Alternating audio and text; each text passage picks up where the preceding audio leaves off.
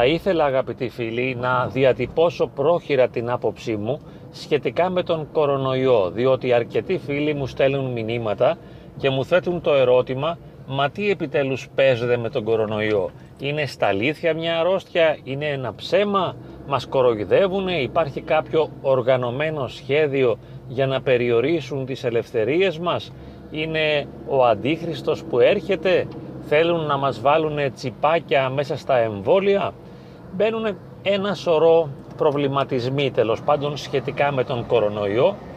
Δεν είμαι ειδικός, αλλά θα ήθελα να πω απλά την άποψή μου. Προσωπικά δεν πιστεύω σε θεωρίες συνωμοσιολογίας. Θεωρώ ότι ο κορονοϊός είναι μια ασθένεια έτσι όπως ακριβώς το περιγράφουν και το εκφράζουν οι περισσότεροι γιατροί. Έχω την άποψη ότι χρειάζεται να δίνουμε ιδιαίτερη έμφαση σε αυτό που λέει η πλειοψηφία της ιατρικής κοινότητας και όχι η μειοψηφία. Διότι σε κάθε επιστημονικό χώρο υπάρχουν μειοψηφίες εφόσον ο κάθε επιστήμονας είναι ελεύθερος να εκφράζει την άποψή του και σε κάθε επιστημονικό χώρο υπάρχουν μειοψηφικές αντιλήψεις οι οποίες εκφράζουν κάποιες απόψεις τις οποίες δεν τις αποδέχεται η ευρύτερη ιατρική κοινότητα.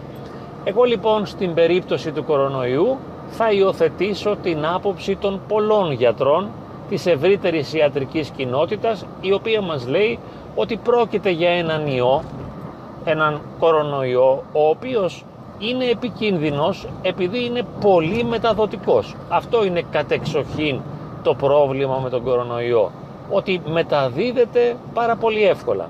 Οπότε η πολιτεία λαμβάνει κάποια μέτρα για να προφυλάξει τον κόσμο και πιστεύω ότι πολύ καλά το κάνει και έτσι πρέπει να γίνεται. Να φοράμε τις μάσκες και όλα αυτά. Όμως αυτό δεν σημαίνει ότι παράλληλα καθώς εξελίσσονται τα ιστορικά δρόμενα δεν συμβαίνουν και κάποιες άλλες αλλαγές σε ένα επίπεδο κοινωνικό-ιστορικό. Μπορεί όντως να περνάμε σε μια νέα διάσταση όπου σιγά σιγά καταργούνται κάποιες προσωπικές ελευθερίες, όπου κάποιοι παρατηρούν και ελέγχουν τη ζωή μας. Μπορεί να συμβαίνει και αυτό. Μπορεί κάποιοι πραγματικά να θέλουν να μας περάσουν ένα τσιπάκι. Ίσως συμβαίνει και αυτό. Αλλά πρόκειται για παράλληλα δρόμενα, για παράλληλες διαδικασίες. Δηλαδή δεν επινόησε κάποιος τον ιό και τον διέδωσε και τώρα περιορίζει τις ελευθερίες μας φορώντας μας τις μάσκες και στα παιδιά μας στο σχολείο φοράνε τις μάσκες και υπάρχει τέλος πάντων ένα οργανωμένο σχέδιο με αφετηρία τον ιό και ως στόχο και τέλος να περιορίσουν και να ελέγξουν τις ελευθερίες μας και να εξαρτόμαστε από κάποιες δυνάμεις μυστικές οι οποίες μπορούν να προσδιορίζουν σε μεγάλο βαθμό την προσωπική μας ζωή και να περιορίζουν την ελευθερία μας. Θα προτιμούσα, όπως σας είπα, τις πολλαπλές προσεγγίσεις, τις πολλαπλές ερμηνείες του φαινομένου του κορονοϊού και όλων των παράλληλων παρενεργειών και επιπλοκών και όλων των υπόλοιπων συνδυασμών. Δηλαδή, σαφώς από την ώρα που με αναγκάζουν να φοράω μάσκα, περιορίζουν κάποιες ελευθερίες μου. Από την ώρα που μου λένε ότι δεν θα πας σε αυτό το μαγαζί μετά τις 12 ή δεν θα εκκλησιαστείς με τα lockdown, το είδαμε και αυτό, ή θα εκκλησιάζεσαι με μια απόσταση, δεν θα προσκυνάς τις εικόνες, δεν θα φυλάς το χέρι του παπά και τέλος πάντων θεωρούν ότι ακόμη και με την θεία μετάληψη μπορεί να γίνει η μετάδοση του ιού. Είναι μια απλή και αυτή επιστημονική αντίληψη των πραγμάτων για ανθρώπους οι οποίοι δεν πιστεύουν και δεν έχουν γνώση και επίγνωση πνευματικών αληθιών.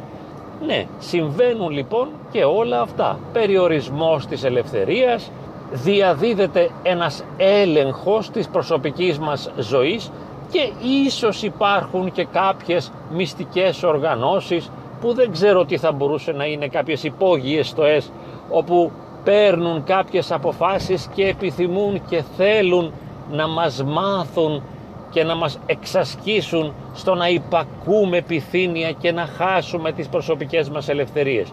Ίσως συμβαίνει και αυτό, αλλά πρόκειται όπως είπαμε για παράλληλες διαδικασίες οι οποίες σχετίζονται μεταξύ τους αλλά δεν υπάρχει αιτία και αιτιατό. Δεν φταίει για αυτά ο κορονοϊός ο οποίος είναι ένα ατύχημα.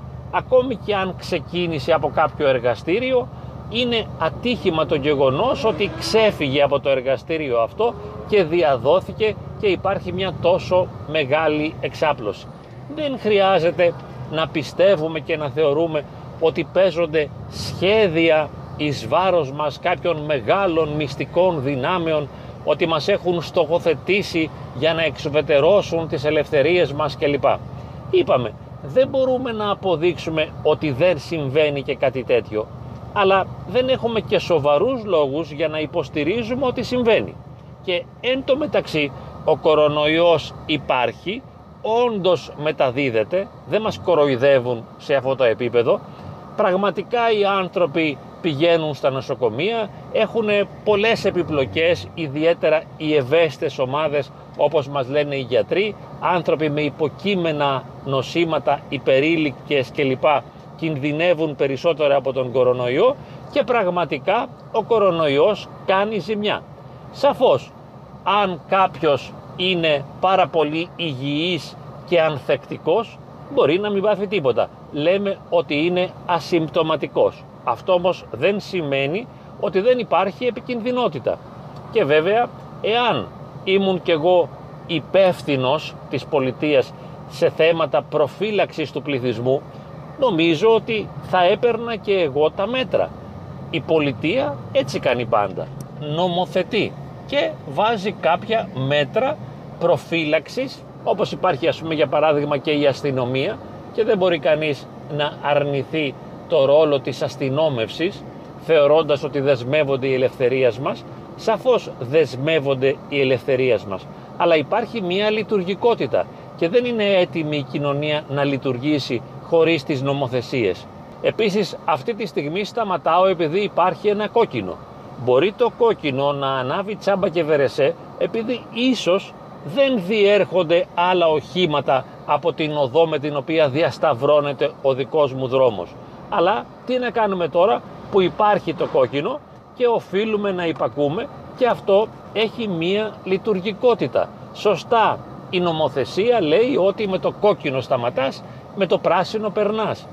Δεν χρειάζεται να διεκδικούμε το δικαίωμα οπωσδήποτε να περάσουμε εμείς και με το κόκκινο εφόσον ελέγξουμε. Θα μπορούσαμε να το κάνουμε, αλλά η πολιτεία σωστά κρατάει αυτούς τους νόμους όσον αφορά την κυκλοφορία. Αλλά και σε κάθε επίπεδο, δυστυχώς, ως κοινωνία, χρειαζόμαστε και τους νόμους και την αστυνόμευση για να μπορέσουμε να λειτουργήσουμε επειδή είμαστε έκτοτοι και σίγουρα δεν χαρακτηρίζει την πλειοψηφία της κοινωνίας το υψηλό ήθος και πάρα πολλοί από εμάς εάν δεν μας έλεγχαν θα προβαίναμε ίσως σε πολλές παράνομες πράξεις οι οποίες θα ήταν επιβλαβείς για τους άλλους. Δεν χρειάζεται λοιπόν να νιώθουμε έναν τρόμο και να αισθανόμαστε ότι κάποιοι μας επιβουλεύονται και συντρίβουν την ελευθερία μας και μας δεσμεύουν και η προσωπικότητά μας χάνει την ελευθερία της και γινόμαστε επιθύνια όργανα κάποιων μυστικών δυνάμεων. Ας δούμε τα πράγματα πιο απλά. Προστατευόμαστε από τον κορονοϊό και βρισκόμαστε σε μια εγρήγορση ώστε εάν αισθανθούμε ως πρόσωπα ή ως κοινωνίες ότι κάποιοι πραγματικά χωρίς λόγο μας καταπιέζουν ή μας ελέγχουν, τότε θα αντιδράσουμε.